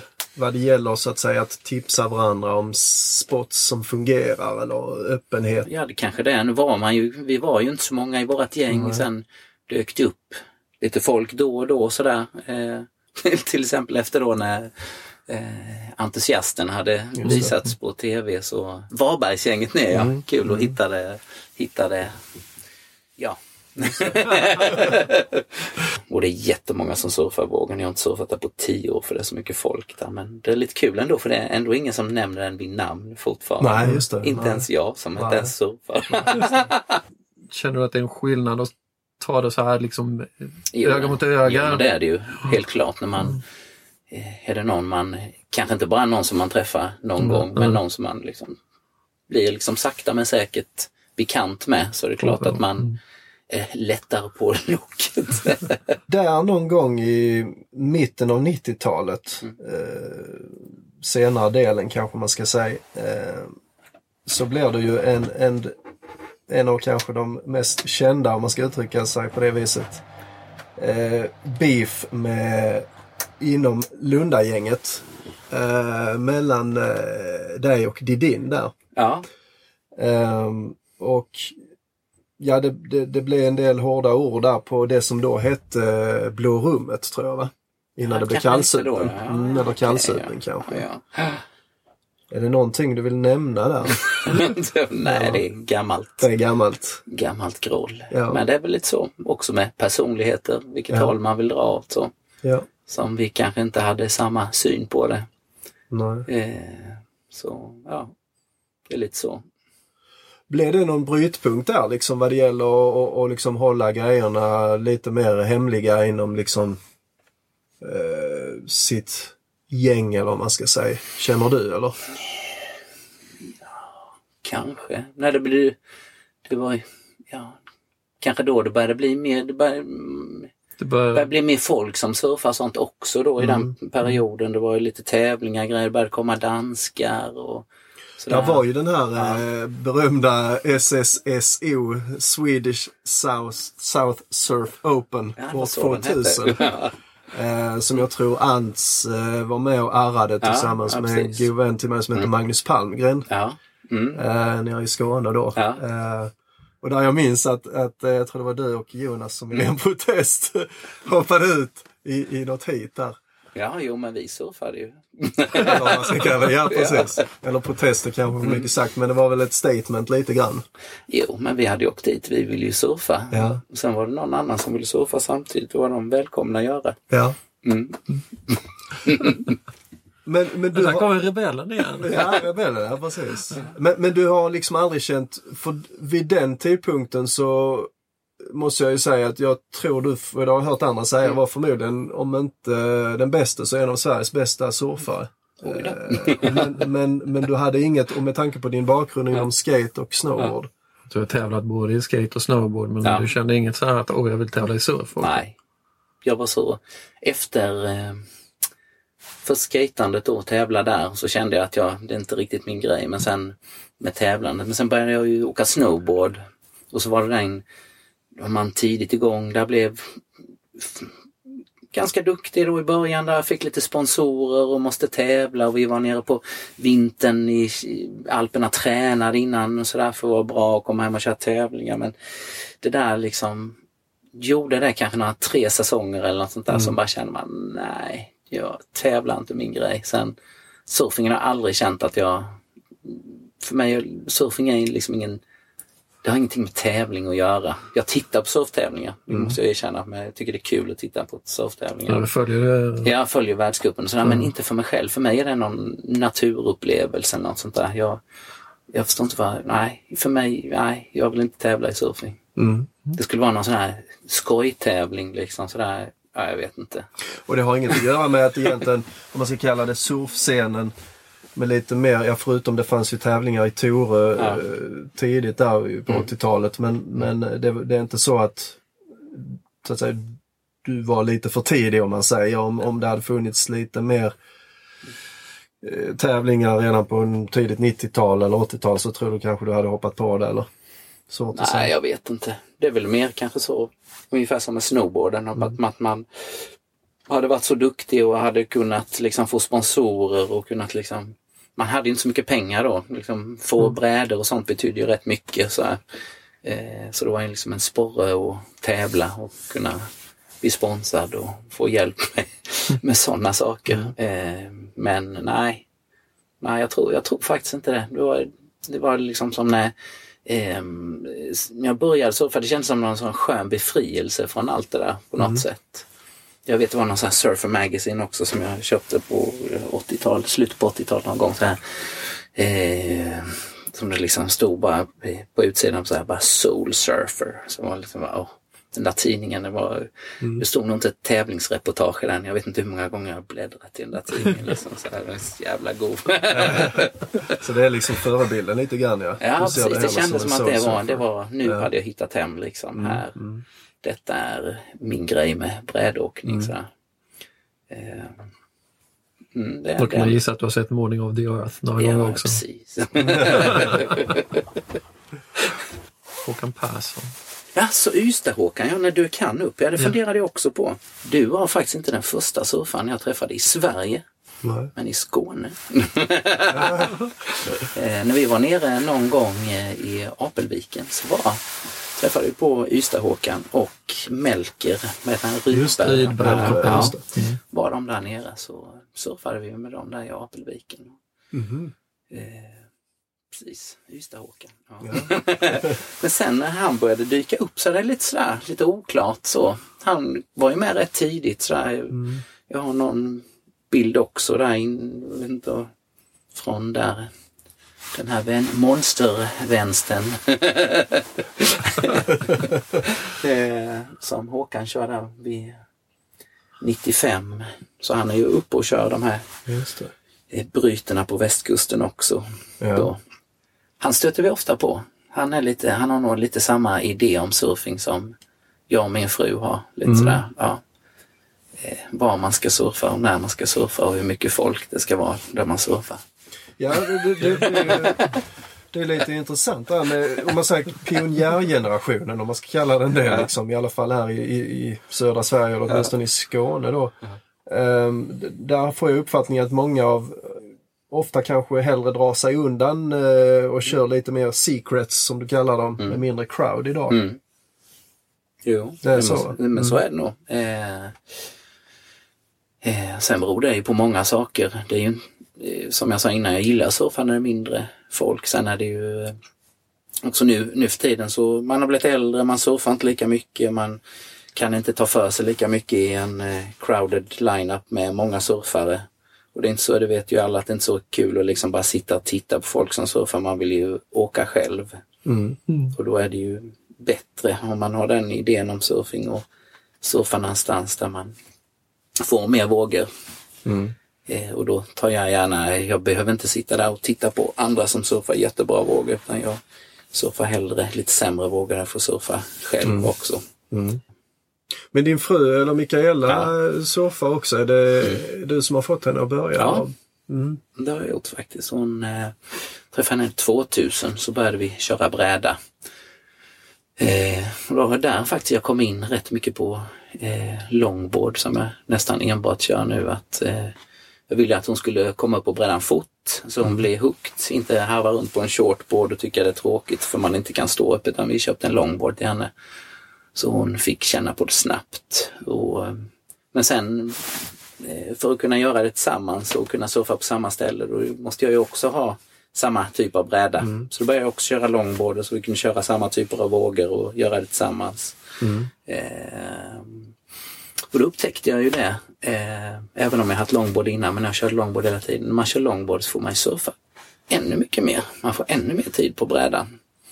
Och så var det också ett, eh, en typ av surfing som jag inte hade eh, eh, utforskat så mycket. Jag hade mm. haft en longboard och bara kört runt när det var dåliga vågor, men där fanns ju något nytt att lära. Mm. Shortboarden kände jag att jag kommit till en återvändsgränd. Jag kom liksom inte längre. Det, här, det enda sättet att bli bättre där var att jag ut och resa mer, surfa mycket, surfa större vågor, liksom bygga på det. Men nu jag inte hade kanske den möjligheten riktigt, så kände jag nu surfa longboard för att lära mig något nytt, något nytt kapitel inom surfing som jag också hade sle- sneglat väldigt mycket på. Liksom så här. Ja, för det är ju surfing. Ja, det är liksom grunden i det hela och mm. sådär. Så ja, det, det passade mig väldigt bra. Mm. Sen, ja, nog inte, det var länge sedan jag stod på en shortboard. Jag vet inte om jag kan starta på en shortboard här. För har, väldigt... har du, men du har kvar shortboard? Jag har en ja. shortboard kvar, så har jag en sån eh, minimal-aktig som jag har någon dröm om att jag eh, ska... surfa mer på. Lite mer midlängd eller? Jag har en sån sju tre, alltså. Om mm. du tar en vanlig longboard så sågar du bort sextio centimeter mm. i mitten och sätter ihop den så. En, ja. Okej. Okay. Mm. Men det var min fru vi pratade om det här precis. Ja, ja. precis. Ja. Nej, men hon har, hon har blivit riktigt hooked. Så hon är rätt, så det är lite kul för hon är rätt drivande och sånt också. Mm. När man själv är lite så lat och så här och lite... så är hon och kämpar, nu måste vi surfa, nu måste vi boka surfresan, nu måste vi mm. fixa surfbussen, nu måste vi se till att vi kommer iväg i sommar. Mm. Så, så lite kul att kunna dela det, den surfkänslan, den här surfstoken, den där mm. surfgåshuden med den man är gift med. Mm. Det är en rätt cool ja. känsla. Man har ju varit i andra förhållanden också där man inte har haft den. Man liksom, man gör... Man gör, varsin, man gör varsin grej. Sen träffas man ibland och mm. ja, äter och är med barnen. Men sen är man på varsitt hand. Men att göra det tillsammans så där, det, det är rätt cool. Och då brukar ni, nu sitter vi ju i en van. Vi sitter ja. i, jag, jag, jag buss här, surfbuss ja. här. Det är den ni brukar åka iväg. Eh, ja, vi, mestadels i Bretagne har vi förstått det som. Jo, på senare tid. Ja. nej, denna bussen är ju... Jag hade en innan också, en mindre, så innan vi hade barn. Men sen när vi fick sam då så behövde vi lite mer mm. eh, bekvämligheter, toalett och spis mm. och ja, möjlighet att laga mat utan att bygga om hela bilen sådär. Så då blev det den här bussen istället. Så, nej, men det... Mikaela är väl också lite så här som jag, gillar att kuska runt och mm. ja, inte bara kanske se surfingen men natur. Mm. Vi tycker inte om att vara i städer liksom sådär, utan mm. vi vill ut på natur, ut på vischan och mm. eh, snygg natur, eh, fina sandiga vikar med stora klippor ner vid sidorna och fina vågor som bryter mm. mitt i, helst utan folk då. Yeah. Vad, vad, vad har du för tips på vanlife?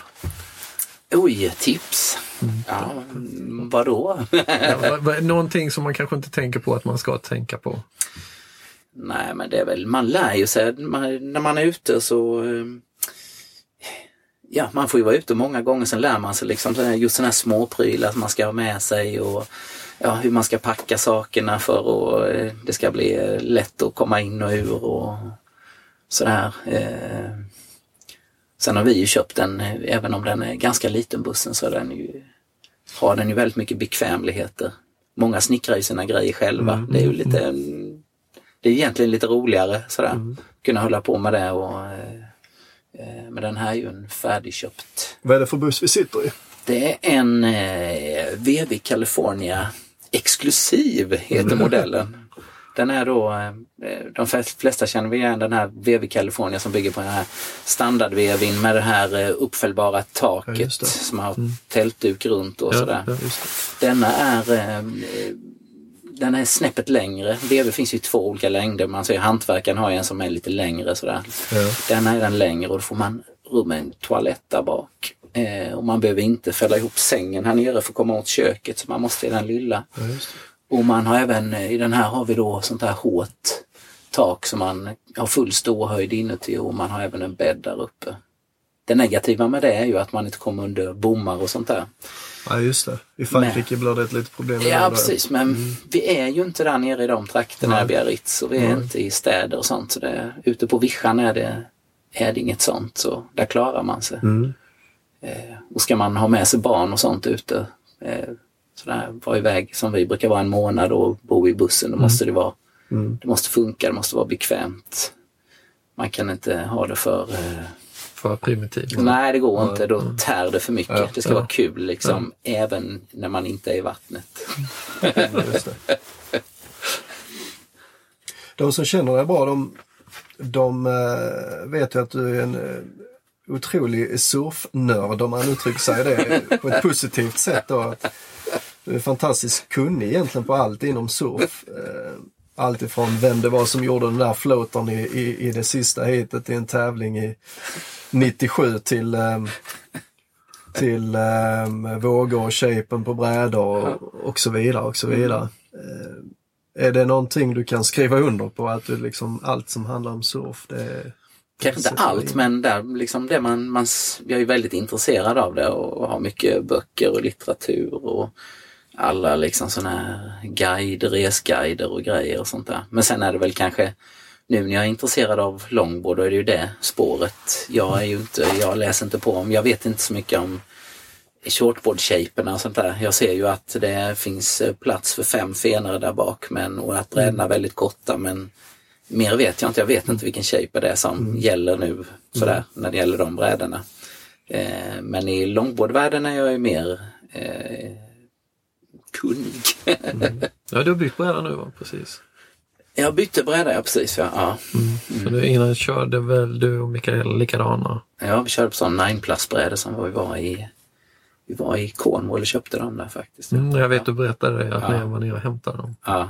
Tyckte det var jävligt coolt. Ja, ja, men det var en skön känsla så att kunna gå in i där. Det var ingen liksom custom-order, men de hade ju mycket i där som låg där färdigshapat som skulle ut i butik, som man kunde gå och känna på. Så. Mm. Sen när man har tittat på de där brädorna tusen gånger i tidningar så där, så bara mm. kunna få gå runt där så här, oh, ja, ta nog den här. du, du visste inte innan vilken du skulle ha då? Eller? Nej, inte riktigt så. Nej, faktiskt. Men nu, nu är jag ju mer... Problemet är ju att jag är så jävla nördig grejen. Alltså, ska jag köpa någonting så vet jag inte vad jag ska ha. För det finns ju så mycket som är så mm. bra. Så jag skulle vilja ha liksom femton brädor med mig hela tiden. Ja. Så, så, så när jag väl ska köpa en. Jag tänkte nu när jag fyllde femtio att äh, jag ska, nu ska jag köpa en sån. Jag ska ha en Christensen Bonneville, en nio nio ska jag ha. Så. Sen, men sen kunde jag inte bestämma med vilken, det skulle vara resin tint. Jag kunde inte bestämma med vilken färg jag skulle ha på det. Så det blev ingen sån bräda. Sen bara såg jag att C J Nelson, då, en mm. gammal longboardfavorit, eh, gjorde nu epoxybrädor som börjar skeppas över världen. Så här. Mm. Ja, för det, det, innan så var det väl Arrow som eh, ja, shapade hans. Ja, ja, precis. Men nu liksom gjorde han dem i eget, egen regi. E- och eh, surfers uppe i Varberg skulle ta hem hans brädor. Så bara, mm. vad fan... Jag bara ringde upp dit. Ja. Vad finns det för bräda i Europa? Skicka mig en lista på alla färger och alla längder. Så alltså, den ska jag, jag tar den nu. Skicka den till mig nu. Därför jag vet, Håkan, Ystad-Håkan har ju också köpt den. Han har köpt en sån också, ja. Snackar ni om det innan, eller? Eh, jo, jag, jag sa till Håkan att jag hade köpt en sån. Uh-huh. Eh, och blev han skitsugen. Så han, han, dagen efter vi hade pratat så ringde han upp dit och beställde den också. Mm. Och, och det, har... är det classic? Yes. Mm. En sån, men nu är jag lite sugen på den andra också. Den, den alltså, slasher. Slashen. Den har mm. lite mer så pigg form. Så. Jag har aldrig testat en sån bräda. Det är lite spännande. Fast den är lite mer... Egentligen vill jag ha en, en Christensen C C Slider. Hans nya shape på den piggen där. Ja, Christensen så har jag kollat mycket på det. Oh. Oh. De har ju... Lite... Down, down the line surf shop i England, ja, precis, de, som ja, tar in en hel ja, del. Ja, faktiskt. De, Christensen brukar komma någon gång om året till, ner till Spanien där, Pukas, ja. mm. och stå där och shapea. Så då kan man ju lägga in order där. Det kunde man göra via down the line. Mm. Men jag var lite sen där vid så de hann inte få med min order. Så... Annars hade det blivit en med blå resin tint, ja. Okej. Okay. Bonneville. Det blev en, ja, precis, en Bonneville. Men eh, det blir en C J Nelson med det. Man kan ju ha fler brädor. Hur ska man ha det? Ja, vi fortsätter nörda brädor. Fenor. Fenor? Ja. ja. Jo, men det måste man ha många. Ja. Men när du kör, för du, du surfar mest singelfin. Ja. Eller är det singelfin ja. longboard? Ja. Vad, vad föredrar du för fenor? Eller du känner... Eh, ja, men det, det är väl ska bra. Det vara klassisk eh, ja, men jag är lite så jag, jag har ju någon sån idé om att jag vill lära mig och liksom surfa så klassisk longboard att man ska försöka gå, stå på nosen och köra och ta sig fram och tillbaka. Fatboy-fena du ska ha då, eller? Ja, precis, en sån mm. en hatchet-fin, en sån mm. riktig pivot-fena som är en väldigt djup och bred fena, så när du står längst fram på brädan så ska brädan så gå väldigt fast. stabilt. Mm. Har du en en fena som är grund och inte så mycket bas på. Så när du står långt fram på brädan så blir brädan väldigt wobblig. Har du en stor fet sak där bak som håller reda på bakänden så blir det ju lättare att ta sig fram. Men det blir mycket svårare att svänga också. Mm. Men samtidigt då så väger man som jag gör över nittio kilo så har man lite att trycka med. Mm. Det här fena är roligt. Ja, för det, det är någonting så här, kan man inte bestämma sig för att köpa en ny bräda så kan man alltid... Alltid köpa fena. Jag ja. såg du hade en sån också, en sån nine-plus-fena ett tag på där. Ja, ja. ja. Det, det har blivit några fenor där nu. Ja. Och sen hade, hade du inte någon sån Captain-fin? Ja, nu kör jag mest en skottig stompning, ja. heter den, ja. zombie-fin. Ja. Sån dolphin. Den, tycker ja. jag, den, den trivs jag väldigt bra ja. med. Ja. Uh, för den... den klarar att man går fram en bit i alla fall. Ja. Utan att bli för wobblig, men den är ändå fortfarande ganska lättsväng. Ja. Det var lite kul. Jag såg här nu på tal om nörderi och eh, C J Nelson, så han har ju gjort egna fenor också. De fanns mm. ju bara i Amerika, så såg jag att han släppte det. Då ville jag naturligtvis ha två sådana fenor att ja. testa. Mm. Eh, så ringde jag till var, surfers i Varberg, men de skulle inte få dem förrän i, mm. ja, ja, i april eller någonting sånt där. Det var i januari då. Så. Det gick ju inte, så då skrev jag till en, Eh, ja, firman i U S A och Kalifornien. Det är C J Nelsons bror, tror jag faktiskt det. Mm. Eh, och tjatade på honom, så till slut så skickade han två film. Är det de som ligger där? Eller? Ja, det är nog faktiskt de som ligger där. Då kan inte jag låta bli att ta fram och titta på.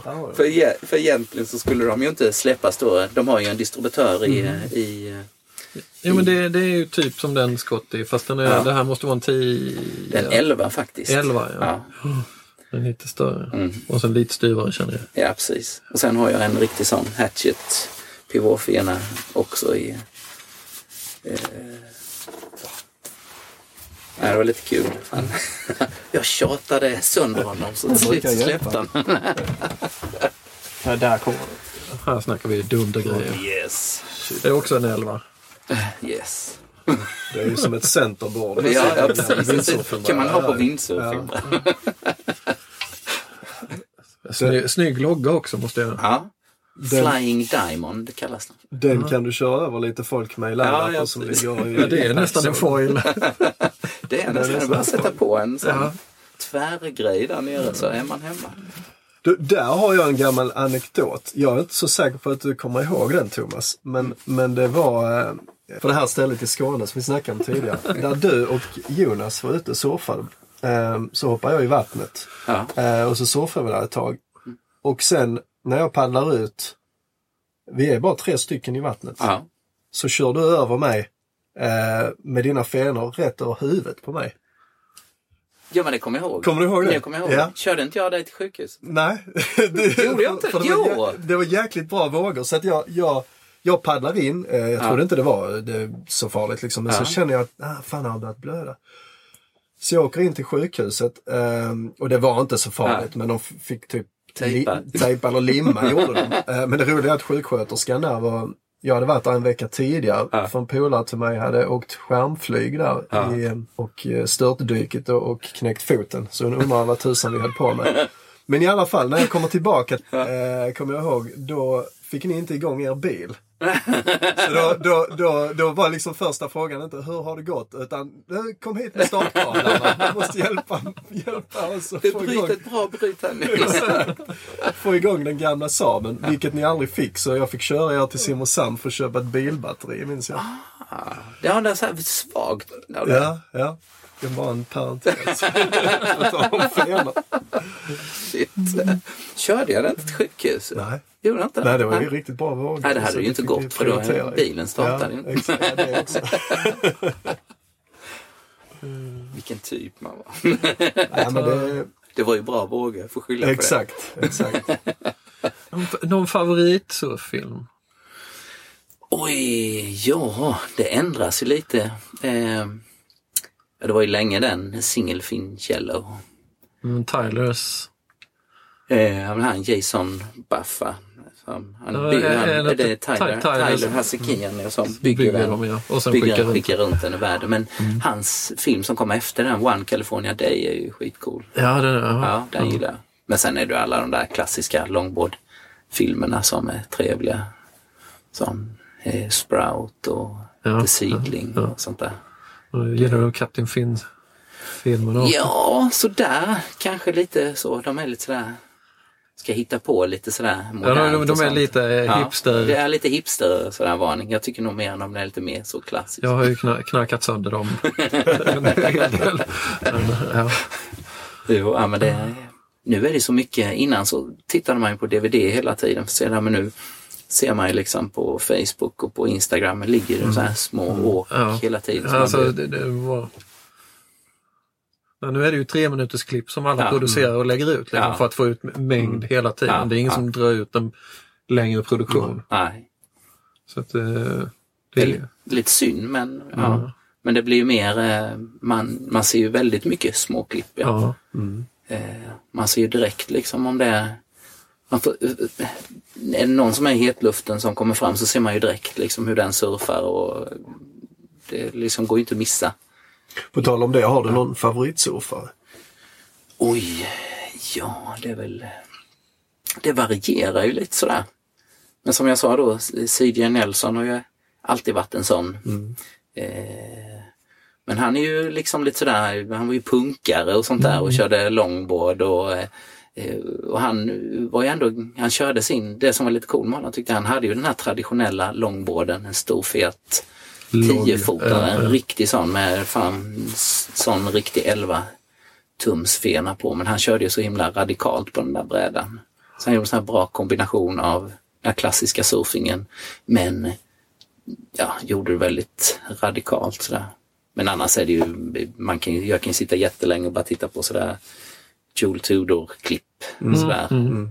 Så jag bara matar sådana. Så. Där finns en anekdot där från Ulf. Mm. Han berättade när ni var på en resa på Irland. Mm. Och eh, simulerade, tror jag det var vågor med ölunderläggen där. Och tänkte bara på manövrar, vad du ska träna på och så vidare.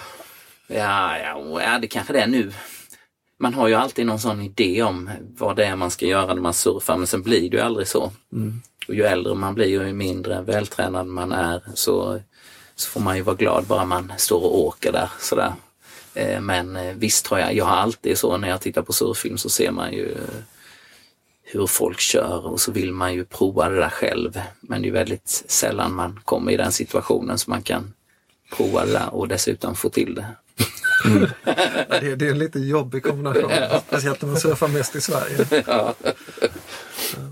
Det kan väl vara på sommaren när man är iväg på semestern. Som vi brukar ju vara med iväg hela semestern då, fyra veckor i Frankrike då. När man börjar komma igång och få lite flyt så kan det ju vara lite sådär att man kommer så långt att man kan börja testa lite saker och sådär.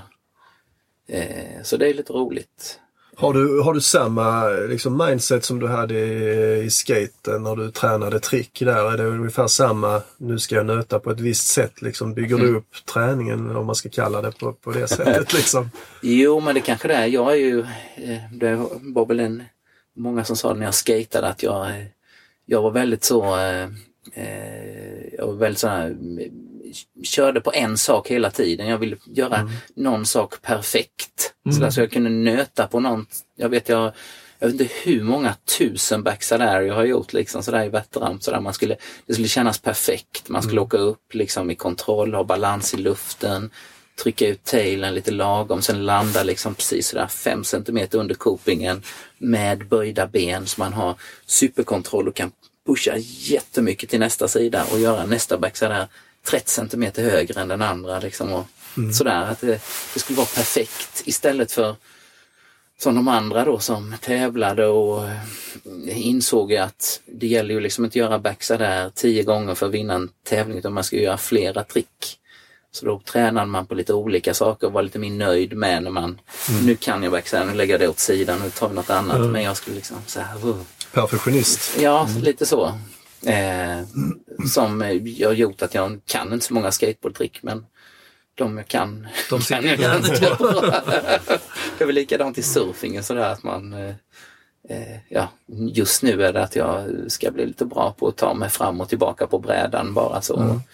eh, ha någon teori hur man ska stanna upp på brädan när man kommer liksom lite för långt fram och inte behöva kattbacka för mycket på en lång bräda och tappa farten. Lite sådana, lite sådana små grejer man mm. funderar på. Om man säger, har du något liksom drömställe som du fortfarande inte surfat som du tänker att dit måste jag åka någon gång och köra?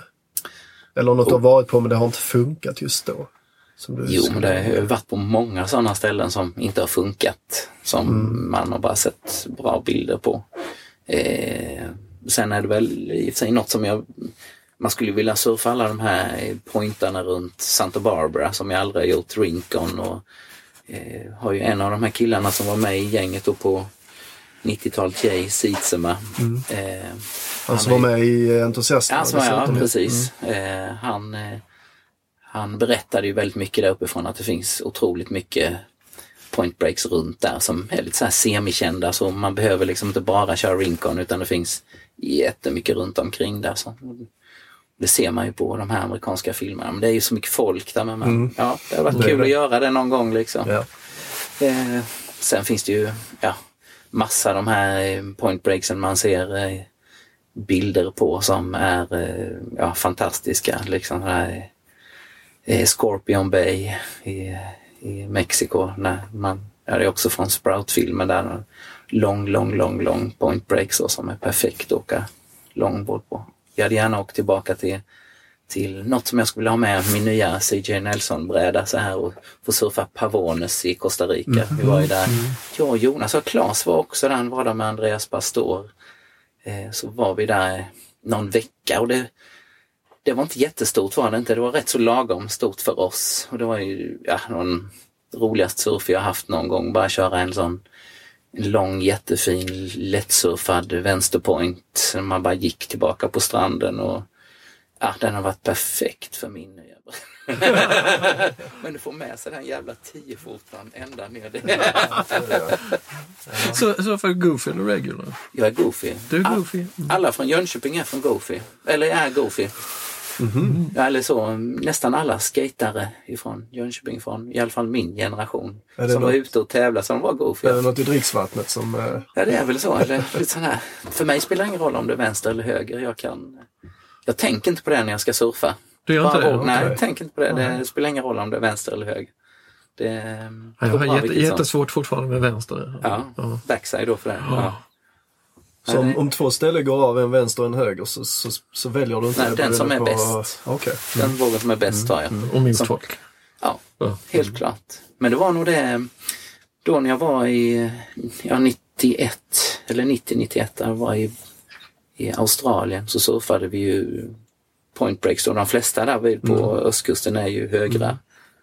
Mm. Eh, och då fick man ju lära sig att surfa det. Mm. Så då var jag bara tvingad att lära mig att köra mm. backside. Och sen efter det har det inte varit några bekymmer, jag har inte mm. tänkt på det. Det är ju skitbra. Ja. hur, många, hur många brädor har du haft? Vet du det på? Haft? Om vi säger så här, hur många har du nu? Oj, vad har jag nu? Eh, Min C D Nelson-bräda. Men jag har ju den C D Nelson-brädan. Jag har min gamla eh, eh, Don. Don, ja. Eh, nine plus-brädan. Jag har den Magic Carpet, den sju trean. Ja. Jag har... Eh, och det är också en nine plus-bräda. Det är också en nine plus-bräda. Oh, det, den har jag tittat också mycket på. Vad har vi mer här? Vi har, eh, jag har min gamla Wayne Lynch Evolution som var min så här favoritbräda på... Där vi på slutet på nittiotalet. Den hänger i taket inne i vardagsrummet. Mm, så man måste titta på den där. Oh, jag kunde dra många historier om den. Och varför den är så bra. Och vad den har bytt, betytt för mig. Jag kan ta ett annat fråga. eh, vad har vi mer? Eh, jag har någon sån gammal... Eh, eh, faktiskt en thruster longboard. En... Eh, en Ja, vad heter det? Han som gjorde bickbrädorna, de första Dabadi eller ja, något sånt. Ja. Mm. Eh, sen i, i familjekvivet, så min fru har ju sina nine plus-brädor, hon har två stycken. Eh, vad har vi mer? Vi måste ha mer. Men du har supbrädor också? Ja, två supa. Mm. En familjesup med mycket volym och en eh, longboardsup. Ligger här på bussen. Ja. Mm. Eh, Jag har säkert mer brädor. Jag, jag är hemmabygge också. Jag så. Eh, det var när vi väntade Sam. Så den sommaren så kunde vi inte åka iväg och surfa. Så då var jag tvungen att bygga brädor. Såklart. Hur var det? Ja, det var skik. Jag är jättesugen på att bygga brädor. Så mm. vi är på gång lite att flytta härifrån. Eh, så hittar vi något så här drömställe. Så det är drömstället eh, finns det... Eh, du ska köpa verkstäder? Yes, mm. där finns det så jag kan bygga brädor. Cool. Det är jag jätteintresserad av. Har jättemycket idéer och sånt. Vad jag ska göra där. Mm. Och då blir det longboard, ska jag tänka mig. Yes, ja. Så snart kommer Sjöberg Collection. Ja, det gör det nog. Kan vi, ska vi bara flytta så jag kan börja bygga mina brädor? Vad inspireras du av? Vad det gäller surfet. Du har varit inne lite grann på det. Det är, det är väldigt mycket soulsurf. Lite old school-hållet. Du drar dig åt så att säga. Jo, det är, det är det klassiska. Ju. Jo, men det är det ju. Eh, jag, eh, eh, jo, men det är det ju. Själva surfandet när man... Eh, stil är ju väldigt viktigt. Eh, hellre en... väldigt stilfull manöver än tio fladdriga saker. Mm. Eh, sådär. Eh, men sen det jag inspireras av, det är ju mycket, man kan ju se någon surfa som surfar väldigt snyggt på eh, lite onshoriga vågor på en film. Det liksom vill man knappt titta på. Det måste ju vara liksom perfekta vågor så man liksom får hela grejen. Eh, perfekta vågor eh, med någon som eh, ja, kan läsa vågorna jättebra och eh, gör klassiska manövrar. Eh, ja. Det är sån typ av surfing jag helst tittar på. Men sen, jag tittar ju på världscupen. Det gör jag. Mm, mm. Eh. Har du ett fantasy surfer-team? Nej, jag har inte det. Nej. Eh, men, eh, men det är väl lite sådär... Eh, man kollar ju på Kelly Slater liksom och sådär. Sen, sen är det ju många surfare man är inte så intresserad av, man tittar på hiterna. Mm. Men vad är Kelly Slater och vad är Medina och, och John, vad är John Florence? Ja, Florence och vad är... Ja, lite sådär. Så det måste man ju göra, så ja. Kolla. Man har ju varit där själv och kört den här shortboarden och mm. har ju ändå det kvar mm. lite i sig. Mm. Eh, och där ligger ju mycket kanske skate-traditionen också lite mm. sådär. Så, eh, ja. Såklart. Det finns ju många som kör shortboard som kör väldigt snyggt också, som vet hur man ska mm. hantera en sån bräda väl. Mm. Vad, vad skulle du säga att du har haft din bästa session? Mm. Eh, oj, jag hade svårt att säga. Just det där med som jag vände, sa innan, det här Pavones i Costa Rica. Mm. Det är liksom något sånt jag kommer tillbaka till väldigt ofta. Att det, var, det är nog mitt sånt där fantasy bryt. Eh, eh, men sen, ja, det har varit på Irland och haft jättebra. Irland är också sånt där favoritställe som jag ofta återkommer till. Eh, och sen Sverige, det är ju också de här... Eh, när man väl träffar rätt. När man väl träffar rätt, ja. Och jag har ju många minnen från då de här, ja, första tio åren när man surfade i Sverige, när det inte var så mycket folk, och eh, man har förstått det nu efteråt att shit, vi fick vi fick surfa det där själva. Vi, vi var där, vågorna var perfekta och vi, vi åkte hem, vi jobbade några dagar, vi åkte dit igen nästa gång det funkade. Vi var fortfarande ensamma, vi kunde vara där igen, ta för oss på det där igen. De, där, de har insett nu efteråt liksom så här att eh, det där var ju... Det där var ju speciellt. Det kände man faktiskt redan då. Jag kommer mm. ihåg hur vi, hur, vi, hur vi sa då att eh, eh, det, här, det här kommer vi ju inte få uppleva om, om tio år, så kan vi inte mm. göra det här. Mm. Det är nu det gäller. Det här, det går att surfa här. Vi, vi är inte de enda som kommer komma på att det går att surfa i Sverige. Det måste vara andra som kommer på det här också. Det är bara en tidsfråga. Jag kan skriva en bok om så. Ja, nej, men absolut. vi, vi var ju lite inne på det. Hur många surftidningar har du egentligen? Vi har hört någonting om två fulla garderober. Ja, men, jag har ju faktiskt, jag har faktiskt slängt en del sådana som jag sådär efteråt har insett att använda det där. Varför eh, eh, jag har gett bort så här Surfing Magazine. Mm. Det var ju lite synd, för den gick ju i graven nu. Mm. Sådär. Just det. Eh, för den var ju, nu efteråt så ser man, ja, men det var en sån där ungdomstidning liksom sådär med mm. lite så. Och sen um, Australian Surfing Life prenumererade jag ett tag på också. De har mm. också gett bort sådär. Det var också lite sådär. Men mina surfer, de eh, är kvar. Även om jag faktiskt slutat köpa lösnummer. Konstigt nog av mm. Surfer Magazine. Men jag började väl köpa, när jag flyttade i Jönköping så, eh, så även om Pressbyrån då hade surfer ibland, så är det var liksom, det var lite så här till och från så där, så man, ja. Men sen när man kom ner hit till Skåne så fanns det så här internationell presscent och de hade ju... Det var otroligt mycket surftidningar, ja. I Lund, minns jag. Ja, ett tag där. Det var ju säkert allt, fyra, fem olika... Alla brittiska, ja. Liksom, ja, det var, ja, precis som du säger, det var helt otroligt. Ja. Men då köpte jag, då köpte jag ju, ett tag köpte jag alla dem varje månad mm. sådär, men... Eh, Surfer är ju den jag har från nittioett och fram till för ett par år sedan har jag ju alla nummer. Och sen har jag till och från eh, Surface Journal när de började. Mm. Eller varit nerrätt. Jag har, inte, jag har inte full kollektion, men eh, den är också, den är så trevlig. Mm. Jag tog med den här för jag tyckte den är så jävla fin. Kolla, kolla framsidan. Har ni sett den? Nya numret. Mm. Ja, gud det. Oh. Titta ut genom tuben på en solnedgång som speglar sig som upp speglar i sig. Tuben, ja, man ser honom i vågen också, ja, helt, ja, ja. Helt grym. Tyvärr har den blivit lite väl shortboard i den där tidningen nu. Steve och Debbie Pessman som startade den har ju liksom lämnat vidare stafettpinnen. Okay. Så eh, ja, jag kan inte låta bli att köpa den. Nej. den, den här hade de faktiskt i Pressbyrån i Lund också.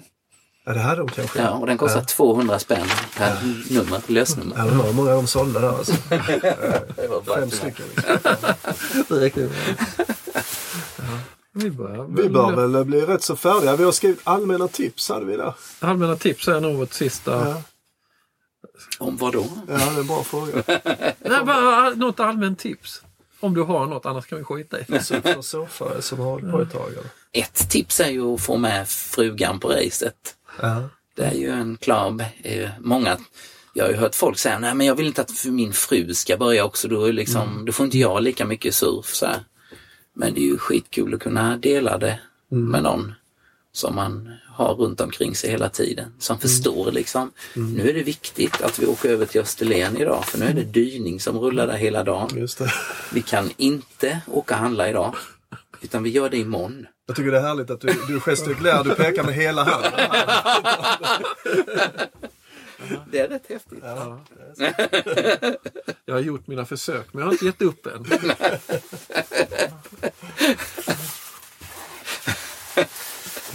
Ja, det är fantastiskt, Thomas. Många mm. intressanta stories. Um... Kan köra ett tag till. Jag behöver inte några utmaningar med stora vågor. Bara jag har min longboard och vågor kan jag ha jävligt kul. Skrattar jag säkert lite på slut. Det gör jag alltid. Ja, skitbra, Thomas. Ja. Ja, fantastiskt kul att du ville ställa upp. Tack så mycket. Det var kul att se om ni får ihop någonting av det. Det tror jag definitivt.